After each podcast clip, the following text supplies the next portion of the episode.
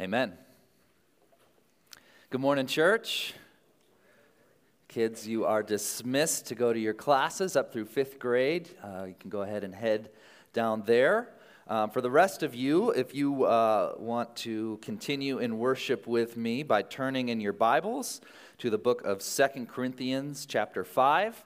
Uh, we're going to be kind of all over the place this morning, actually, so I'm going to have the verses on the screen. Normally, I don't bail you out like that, but I am giving to you this morning. So, but still, if you want to follow along, uh, so we're going to be starting in 2 Corinthians chapter 5.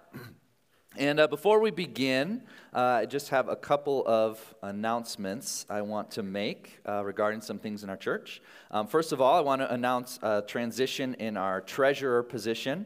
Uh, so, for the last two years, uh, Jen Humrickhouse has been faithfully and selflessly serving as our treasurer. Uh, she's done an incredible job with a role that is not easy, especially when I keep losing receipts and she has to keep tracking uh, them down from me. But other, there's a lot more that's difficult to it, too, not just that.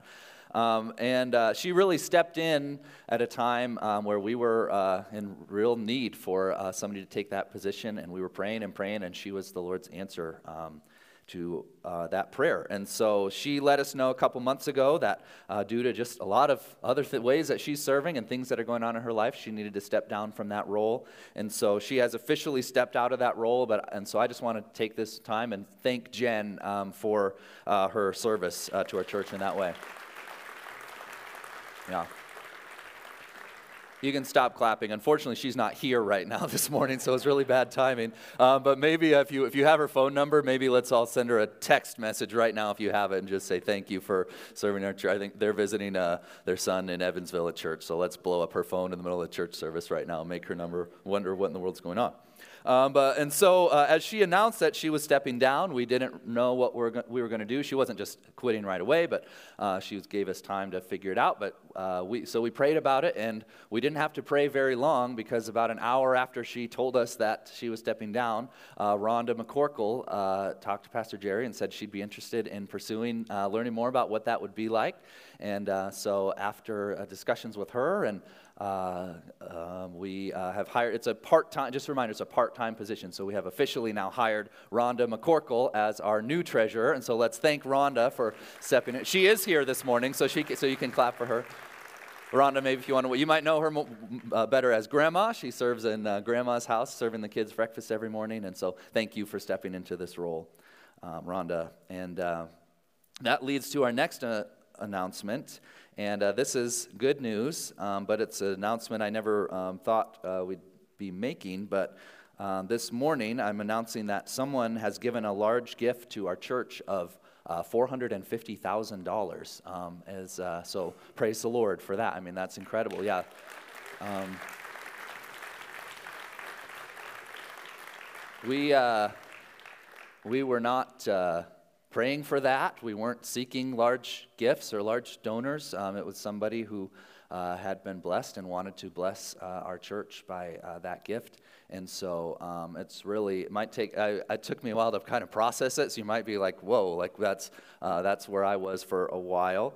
Um, it's uh, amazing news. And God has been so good and so faithful to our church. And so we feel very blessed by this. Um, we, uh, I'm announcing it this morning. Um, we, kind of went back and forth on what to do, and we didn't just want to, you know, slap it on the back of the bulletin that, you know, giving was $500,000 randomly in the month of September and not say why that was. And so we're um, not putting on the back of the bulletin, but we just wanted to announce it um, and say, praise the Lord for that. And, uh, but also, I did want to kind of take some time as I've been processing and praying over the last couple weeks that I found out about this, um, take some time to um, share a few thoughts that I've had about it. Because the truth is, as good of news as this is, if we aren't careful, it could actually turn into bad news really fast. I was talking to Pastor Craig, and uh, he was a part of a church uh, a long time ago that had an even larger gift that was given, and he said it ended up um, just kind of destroying the church. And so uh, we just, we, that's not going to happen to us at Rock Prairie, but we do need to just be intentional about how we think about this and uh, make sure that this is a blessing. And so we just spent eight months in the Gospels this year uh, looking at the teachings of Jesus, and what we found was a surprisingly large amount of teachings that Jesus gave about money. And uh, the general, uh, general principle behind almost all those teachings was uh, more money doesn't always equal better life or better ministry or uh, and even more fruitfulness. And so we just want to be careful. So even as we celebrate God's provision and faithfulness to our church this morning, I want to share kind of four thoughts that I've had. This is a pre. This is you're getting two for one sermons this morning. So um, uh, so aren't you lucky about that? So um, but here's four thoughts that I've had.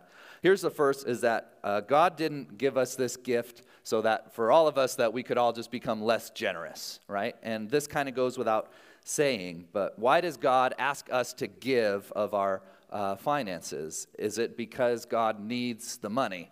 Uh, no, that is not why we're called to give. He asks us to give because it's a litmus test of what's in our hearts. And so, as people, if we truly, like we just sang about, if we've been given everything in Christ, raised to life with Christ our Savior, uh, we are called to give generously in return. And so, if we're unwilling to be generous with the things that God has given us, uh, it's a symptom of a deeper issue in our hearts. So I promise you that God's not thinking like, oh, good, Rock Prairie got this gift, so now they can all cool it on their tithing and giving for a while. You see what I'm saying? That's not the, that's not the purpose of giving. God has everything already. And so giving is about what's in our hearts. Um, I heard somebody say uh, this week that in every organization they've been a part of, if a large gift was given, uh, general giving immediately went down from, from everybody else. And I just have to say, I just so strongly believe in our church that I just don't think that that is going to happen. Uh, we, our church bucks every trend financially pretty much. If you've been around here long enough i love talking to mark toll about this about the idea that this building that we're sitting in right now the capital campaign happened uh, 2008 right? Right in the middle of the financial crisis. And then uh, we paid off this building in 2020 right? In the middle of covid. And god has just always been so faithful to us and we've always just things that don't make sense. And so uh, maybe people would, from the outside, look and say, oh, if, a, if a large gift comes, that means the rest of giving's going down. And I just believe in our church enough to say that's not what, the way we think about giving. And maybe this is even an opportunity for, for us to be reminded, yeah, we are called to tithe what God has given to us, and we're called to give generously. And maybe our, the rest of our giving, giving would even go up, and that would be amazing. Uh, but yeah, so that's just the first, the first point. I promise God's not thinking, oh, good, the rest of them can kind of chill with the giving now, because it's not about money. God, God has it all already, and it's about our hearts. And here's the second thing. Uh, this one was real convicting to me, but God didn't give us this gift so that we could become less dependent on Him.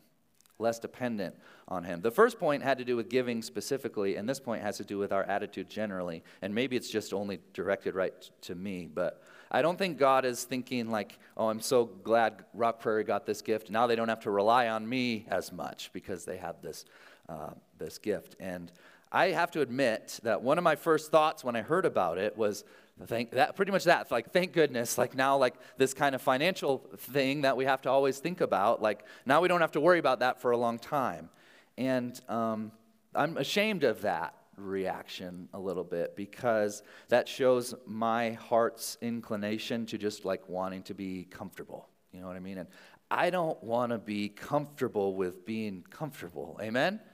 Like, I, maybe God is calling us to do something crazy with this money.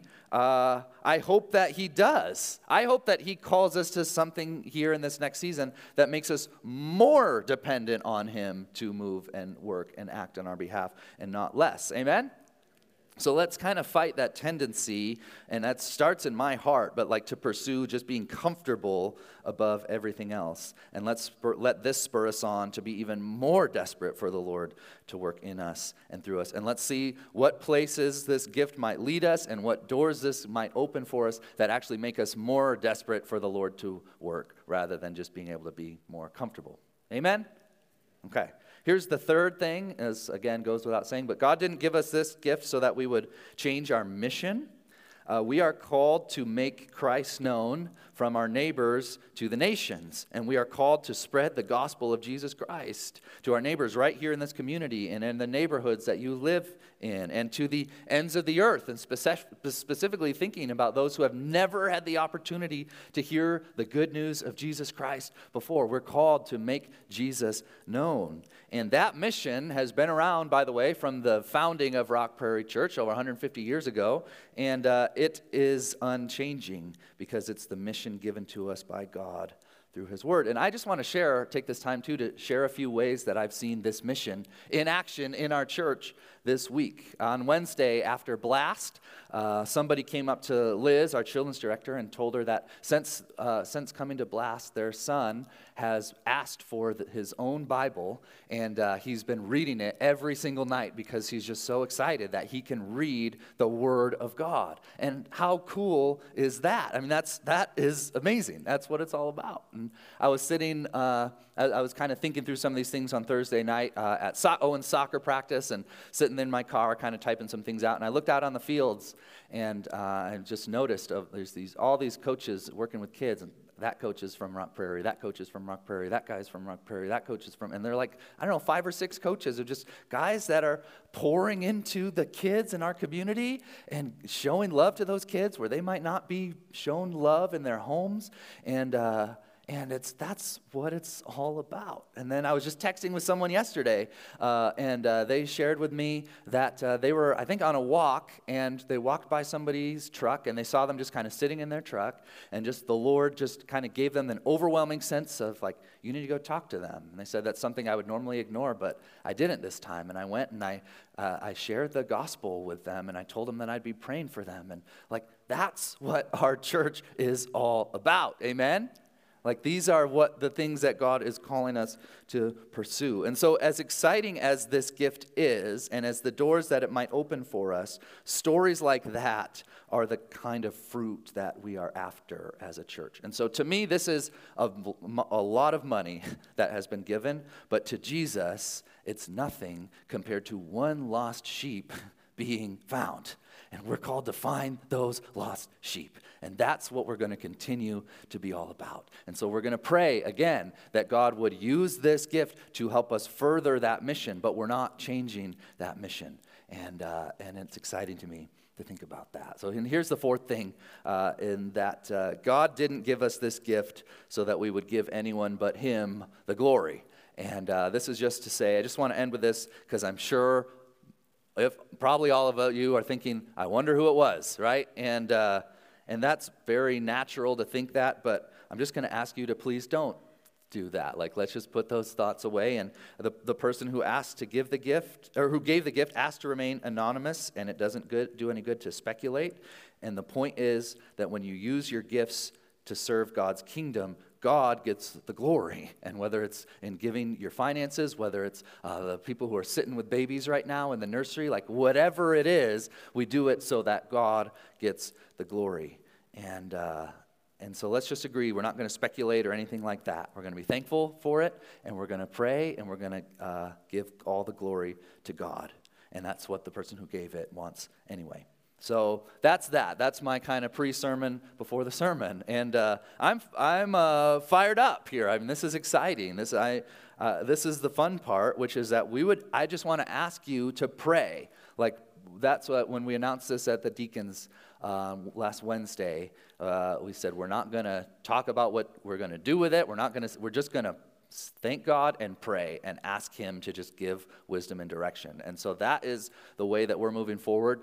Is uh, is God just uh, help us to see what you want us to do now. And because uh, this again it's not something that we thought was going to happen. And uh, and so we just i just want to now enlist a larger prayer army and say let's be praying and let's see what cool things god does. And having just been in guatemala and you guys are going to hear next week from our guatemala team of just the amazing things that god is doing in that organization and the doors that he's opening.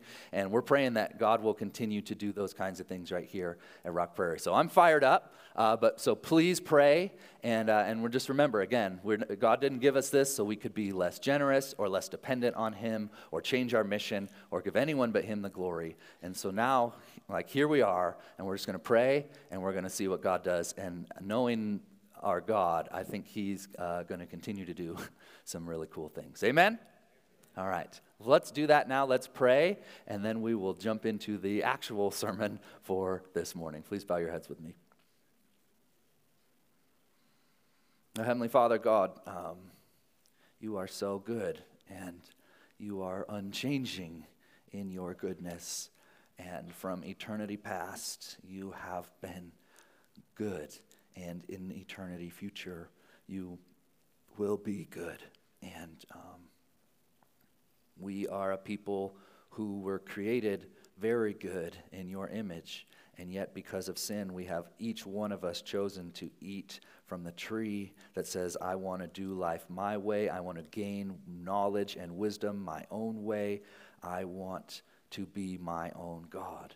And, um, and so, what you did is you saw that it was good to send your son to be a sacrifice for sin so that our hearts could be changed and brought from death to life. And now you are, you are uh, in the middle of this process right now, God, of bringing heaven to earth. And you're doing it through the church, you're doing it through the saints, through believers of Jesus Christ who are filled with the Holy Spirit, who are called to be heralds, to be pro- proclaimers, to say that Jesus is one day going to come back and make all things right. And so you need to submit your life to Him. You need to submit yourself to Him. You need to repent and believe the good news of Jesus Christ. That's what we're called to do. God. That's who we're called to be. And so we pray and we thank you for just the incredible ways that we are seeing you work here in this body right now. And we just ask that that would continue, Lord. And this gift that we weren't expecting, we pray that you would use that um, so that we can um, have fuel on the fire of that mission, Lord. But we also know that you don't need it, you don't need anything, God. So we just pray, help us to be faithful with what you give us. Help us to have eyes open and help us to not be afraid. If you're calling us to something um, that might scare us a little bit, God, we just ask that uh, we wouldn't be afraid um, but that um, we would move forward in obedience, giving you the glory, God. And as we move into this time of looking to your word to see what does it say about what happens after we die, Lord, I just pray, again, give us eyes to see, ears to hear, Lord, how you want this to change the way we think and live even right now. We praise you, God. You are so good. We thank you. We pray in Jesus' name. Amen. Amen. Well, this is uh, week two of the sermon series called Heaven, Hell, and Life After Life After Death. Uh, Marcy and I had a real Abbott and Costello moment when I was trying to explain what this he- sermon series was called. It's like, yeah, life after death. No, life after life after death. Okay, so heaven, hell, life after after death. No, heaven, hell, and life after life after death. It's a bit confu- confusing, I will admit. Um, but this is week two. If you missed week one, I, I would highly encourage you to go back and watch it only because it was really a, a meant to be an introduction for the things that we're going to talk about now. And so uh, it will help. If you have questions after this morning, going back and listen to that one will help hopefully answer some of those questions or it'll make you even more confused. I mean, who am I kidding? But, anyways, I still think you should go back and listen to it. Um, this phrase, life after life after death, and you, if you want to put that title slide up on the screen, uh, that phrase, life after life after death, is one uh, that I stole from N.T. Wright. And this, the idea behind it is um, what we talked about last week. So, life after death is something that actually happens in kind of two stages, biblically, if you will. There's a temporary place that we go to, which we often refer to as heaven, even though the Bible maybe doesn't necessarily refer to it as that. That's what we refer to it as, is this right after you die, we go to this temporary place before Jesus comes back. But then Jesus will come back, and that's when we will enter our final eternal home in the new heavens and the new earth with our resurrection bodies. And so, this idea is we have life after death, which the Bible doesn't really talk about, and then we have life after life after death, which the Bible says a whole lot about. And uh, what happens in, I think, Christian circles is when we think about what happens when we die, we think only of this temporary state in quote unquote heaven and hardly at all about the eternal state when Jesus returns. But the, the problem is that's ex- the exact opposite of what happens in the Bible. And um, so, all that to say, this morning we're going to look at basically every passage that talks about what happens right after we die, and we're going to try to figure out all that we can figure out. And I say basically every passage because even that, I keep thinking this is going to be easier than it is, but even that, like, there are certain passages that maybe are talking about that, and maybe they're talking about something completely different, and we don't really know. So these are the ones that are just kind of undisputedly so about what happens right after we die. And so here's the question it's uh, what you see what do we know about the intermediate heaven? And the first thing we know is that it's better than here because Jesus is there, okay? So when I talk about the intermediate heaven, I've heard, I'm reading these two main books that I shared last week. One is Heaven by Randy Alcorn, one is Surprised by Hope by N.T. Wright.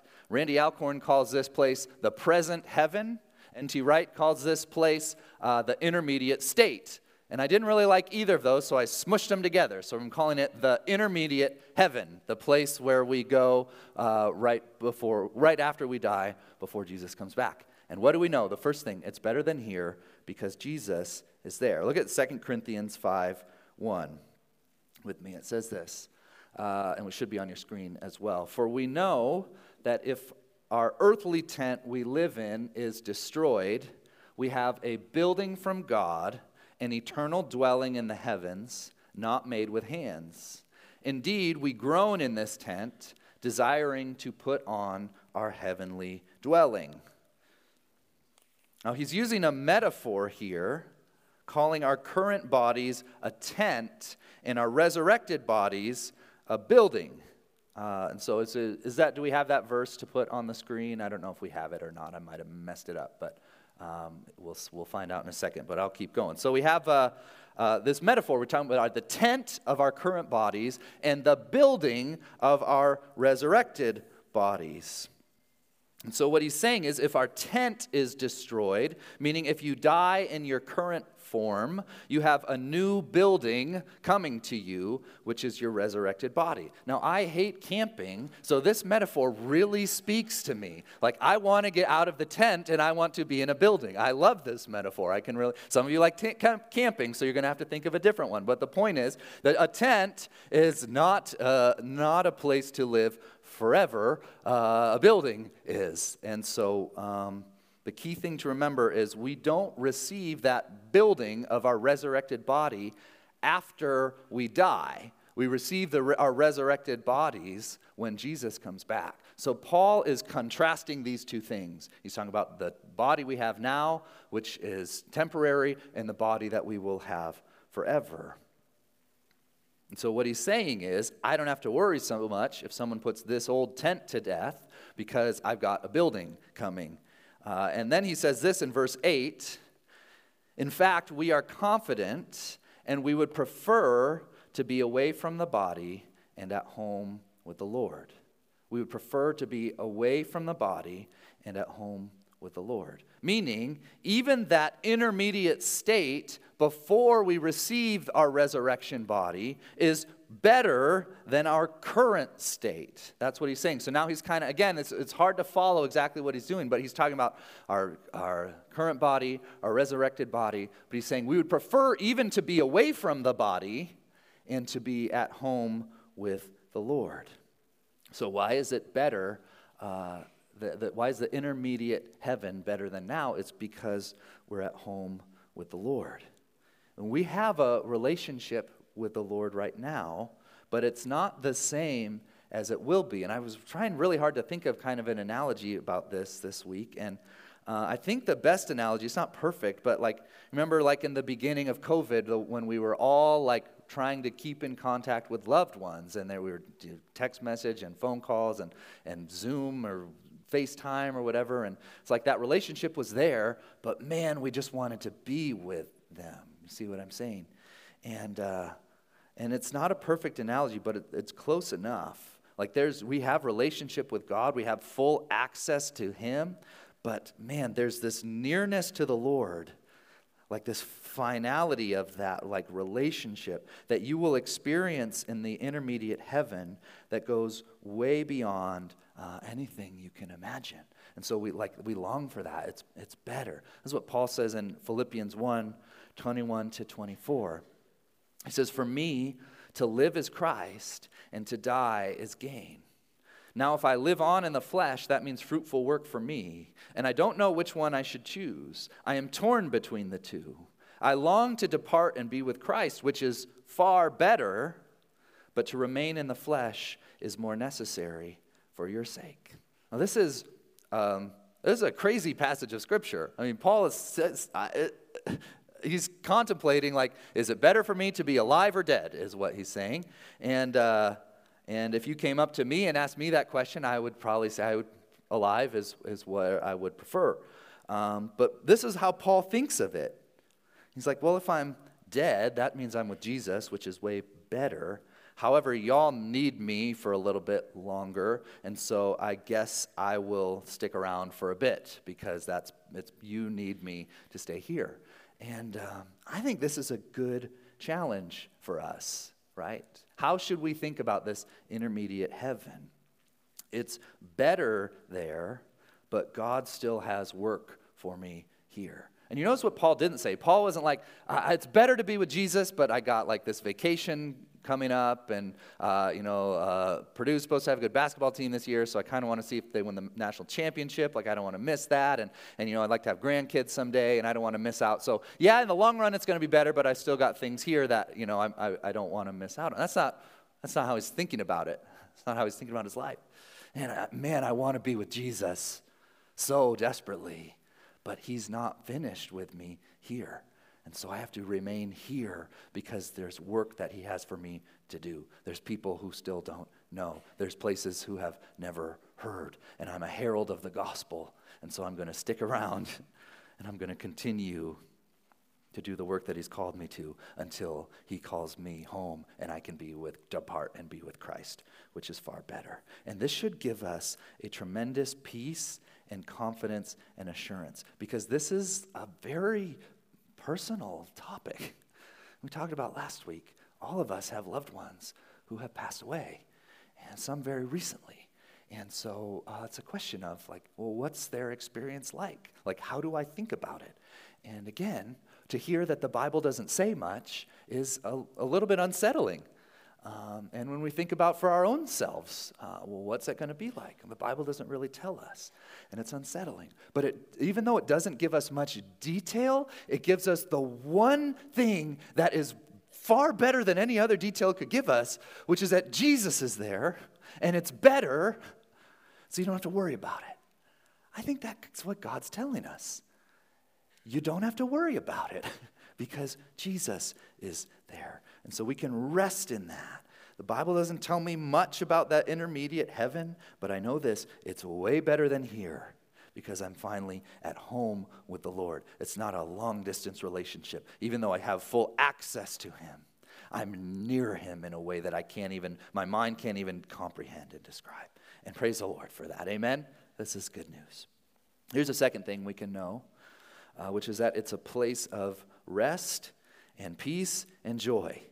And uh, even this, I'm kind of stretching a little bit with these three words, but I think, I think you can go with me on it. Um, for this, we have to take a journey to Luke chapter 23. So if you want to turn there in your Bibles. And this is uh, Jesus is hanging on the cross uh, between two criminals uh, who are also um, being put to death. And one of the criminals is mocking Jesus. And this is how the other responds. Probably heard this before, very famous passage of Scripture. Uh, starting in verse 40, again, it'll be on your screen. But the other answered, rebuking him, Don't you even fear God, since you are undergoing the same punishment? We are punished justly because we're getting back what we deserve for the things we did. But this man has done nothing wrong. And then he says this, verse 42 Jesus, remember me when you come into your kingdom. Now, this is something that we've heard before, and we don't think about how mind boggling this is. Somehow, this criminal knows Jesus and confesses him as the Messiah. And th- this, this, again, boggles the mind. Why? Because Jesus is dying next to him, raising from the dead and ruling the world forever and ever was not a thing that happened. Do you see how much faith it takes to say to the man on the cross next to you, Remember me when you come into your kingdom? He's dying. And he looks at him and he says that. And Jesus, again, being put to death and still seeing the heart of Jesus, says this Truly I tell you, today you will be with me in paradise. Jesus recognizes, again, one of the most stunning demonstrations of faith in all of Scripture. And he says, Today you will be with me in paradise.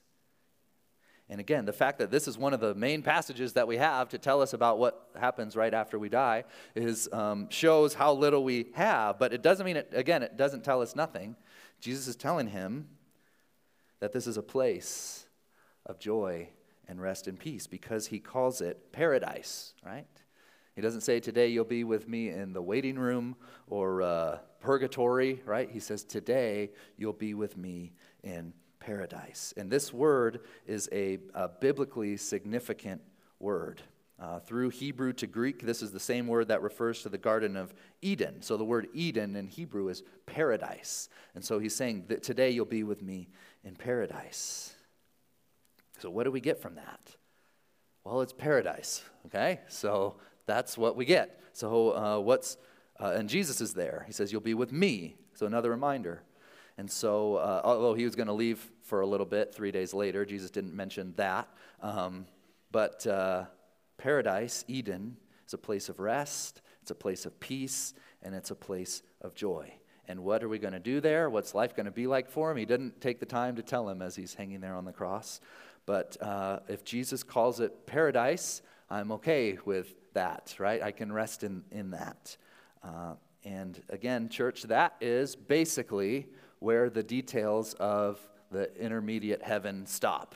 We have one more passage that we're going to go to, but the next passage is going to actually show us um, that uh, we can't really say much more about it. Uh, so that brings us to 2 Corinthians chapter 12. So if you want to flip back, I should have told you to keep your, this is what good pastors do. They say, keep your finger in 2 Corinthians and turn to, but I don't think of that. So, anyways, turn to 2 Corinthians chapter 12. This is a bonkers passage, once again. And uh, Paul is talking about boasting, and he's talking about how we shouldn't boast. This is the passage right before he um, is talking, uh, he's going to talk about the thorn in his flesh. And um, so he tells this story about he got a guy he knows, a guy I know, he says. Uh, and the story in context, he's clearly talking about himself. So Paul is talking about something that happened to him, but saying it in like the third person of there's a person I know that this happened to. And he's not, he doesn't really hide it. But listen, look what he just offhand throws out there about what happened to him. Uh, verse 2 I know a man in Christ who was caught up to the third heaven 14 years ago. Whether he was in the body or out of the body, I don't know. God knows. I know that this man, whether in the body or out of the body, I don't know, God knows, was caught up into paradise, there's that same word, and heard inexpressible words which a human being is not allowed to speak. I will boast about this person, again, which is himself, but not about myself except of my weaknesses. So again, even you ha- you're, you're starting to see what's happening here. Even in these passages that do tell us something, they're never about that. There's always another point that's being made, but we can kind of glean a little bit of information here. So the, the point that Paul's making is about boasting and then boasting in weaknesses, and he talks about the thorn in his flesh. Three times I pled with the Lord, and uh, the Lord said, My grace is sufficient to you, my power is made perfect in weakness, therefore I would boast all the more gladly of my weaknesses. That's what he's talking about. But we have this little like, wait a second. Paul, you went to heaven? and you didn't, you didn't say anything until now? And you're eh, like, okay, um, what was it like? And uh, listen to how he describes it. He's like, maybe I had a body, maybe I didn't. I don't know. He says that twice. Whether it was in the body, it was out of the body. I don't know. And then he says, uh, I heard some stuff, but it wasn't like human language. Like humans like aren't able to like even say what I heard, so I can't even tell you what anyone said. And then he starts talking about something else. Like, come on, man, give us a little more detail. And I think that's the point that Paul's experience of the intermediate heaven, even being there, proves what we've been saying all along. Even if you went there for a bit, you wouldn't really be able to describe it. It's beyond our ability to communicate with words. And this is where I might get a little bit controversial and step on some toes, and I, I hope not, so I hope you hear my heart here. But, like, I don't know, 10 years or so, it became really popular for people to go to heaven and come back and write a book about it. And, um, and those books would sell a lot of money, and, uh, or sell a lot, and you'd make a lot of money from that. And uh, I'm not I'm not calling them like it's they're all frauds, they're all liars, they're all clear like I'm not saying that people didn't have profound experiences that they truly believe are real or maybe were real. I don't I don't know. But but Paul's experience being caught up into the third heaven was I don't know if I had a body and I heard some stuff and I can't even say what I heard.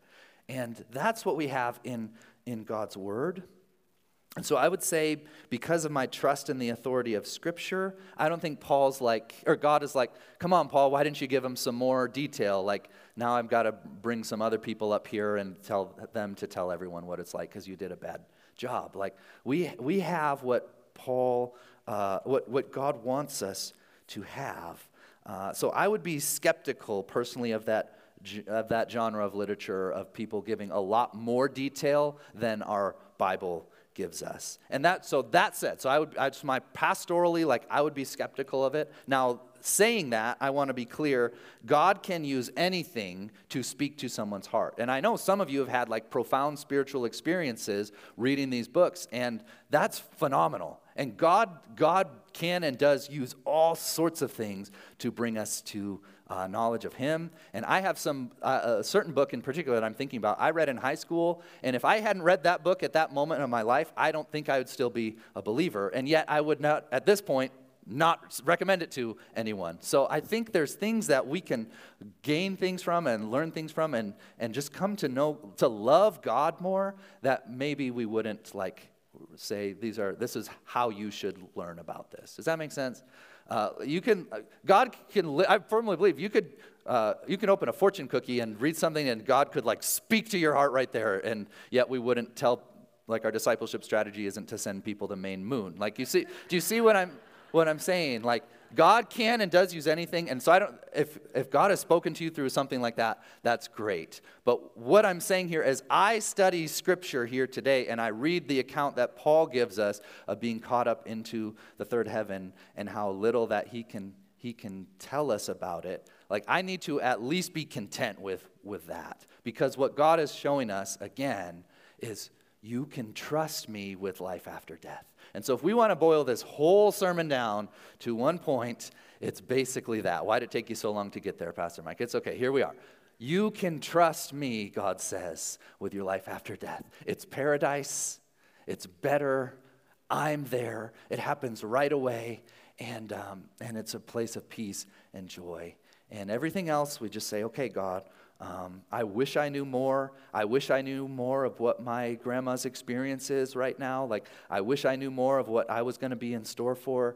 And it's probably because we, our minds just can't even comprehend it that we don't have it. But what you want us to focus on is we can trust you with this earthly tent because the building is coming when Jesus makes all things right. And you've given us work to do while we're still in the tent. So we're going to continue to seek after Him. We're going to continue to seek to know Him more, to love Him more, to do the things that He's called us to do. And one day, trusting Him, if we die before Jesus comes back, boy, uh, I don't know what it's going to be like, but it's going to be awesome.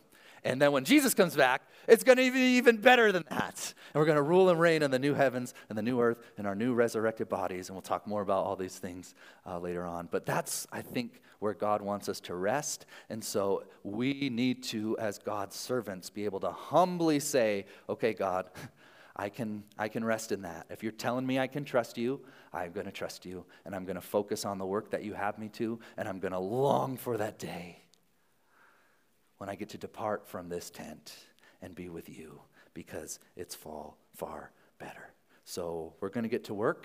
If you're here this morning, um, your shift isn't over yet. Uh, it's not your time to punch out. Uh, so we're going to keep at it and we're going to trust Jesus with the rest. Amen? Amen. All right, let's pray. Oh, gracious Heavenly Father, uh, we, we do praise you um, because we can trust you. Oh, and God, how many people in this world uh, don't have that kind of sure hope? Whether they're trusting in idols made from human hands or philosophies and ideas that come from human minds rather than the flesh and blood of Jesus Christ, the Son of God, came to earth, lived a perfect life, was put to death, humbled himself to the point of death, even death on the cross. And one day we know every knee will bow in heaven and on earth and under the earth, and every tongue will confess that Jesus Christ is Lord to your glory, God our Father. We long for that day, but we still have work to do. And so we pray. Open doors for us to do ministry, open our eyes to the needs of those around us, to the darkness and lostness, and the fact that we are the light because Jesus is the light.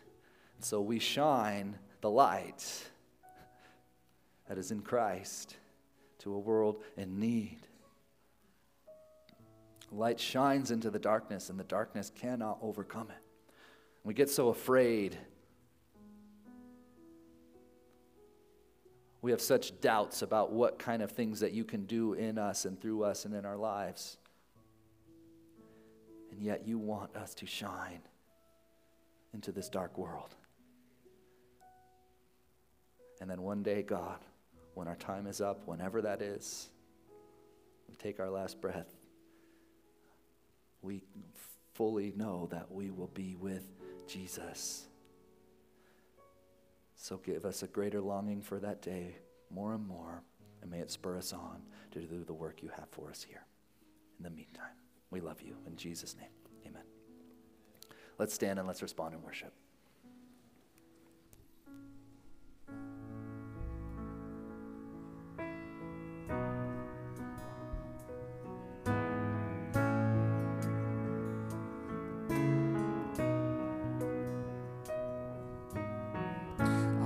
Father everlasting, the all creating one, God Almighty. Through your Holy Spirit, conceiving Christ the Son, Jesus our Savior.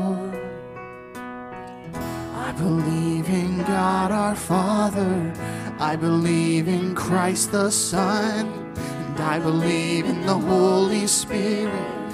Our God is three in one. I believe in the resurrection that we will rise again. For I believe in the name of Jesus.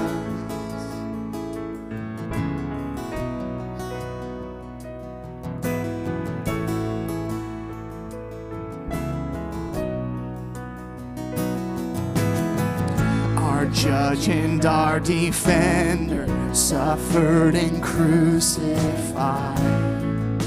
Forgiveness is in you. Descended into darkness, you rose in glorious light. Forever seated high. I believe in God our Father Christ the Son, and I believe in the Holy Spirit. Our God is three in one. I believe in the resurrection that we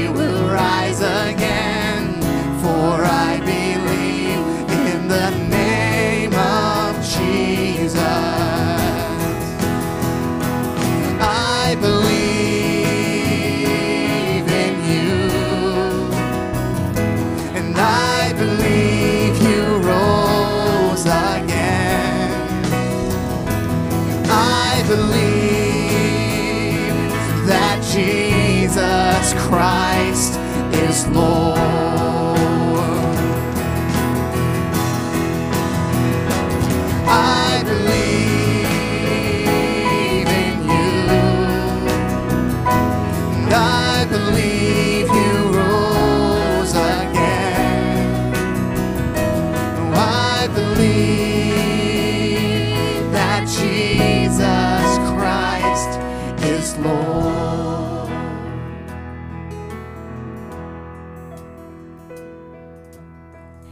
I believe in life eternal. I believe in the virgin birth. I believe in the saints' communion and in your holy church. I believe in the resurrection when Jesus comes again. Oh, I believe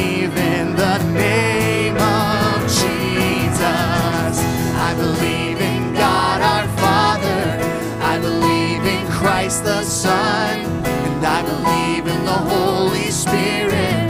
Our God is three in one. I believe in the resurrection that we will rise again.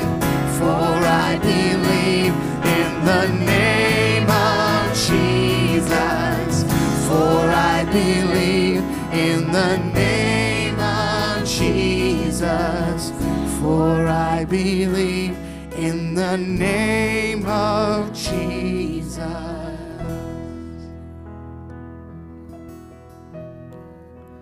Amen. Philippians chapter 1, verse 20 and 21. As it is my eager expectation and hope that I will not at, be at all ashamed, but that with full courage, now as always, Christ will be honored in my body, whether by life or by death. For to me, to live is Christ, and to die is gain. That's our purpose, and that's our hope. Amen. What a joy to worship the Lord together this morning. Reminder uh, that next week starts the class cycle in Foundation, so make sure you sign up for your class. And uh, if there's any way that I can be praying for you, I'll be up here for just a few moments after the service. I'd love to meet with you and pray with you. I love you, Rock Prairie. You're dismissed.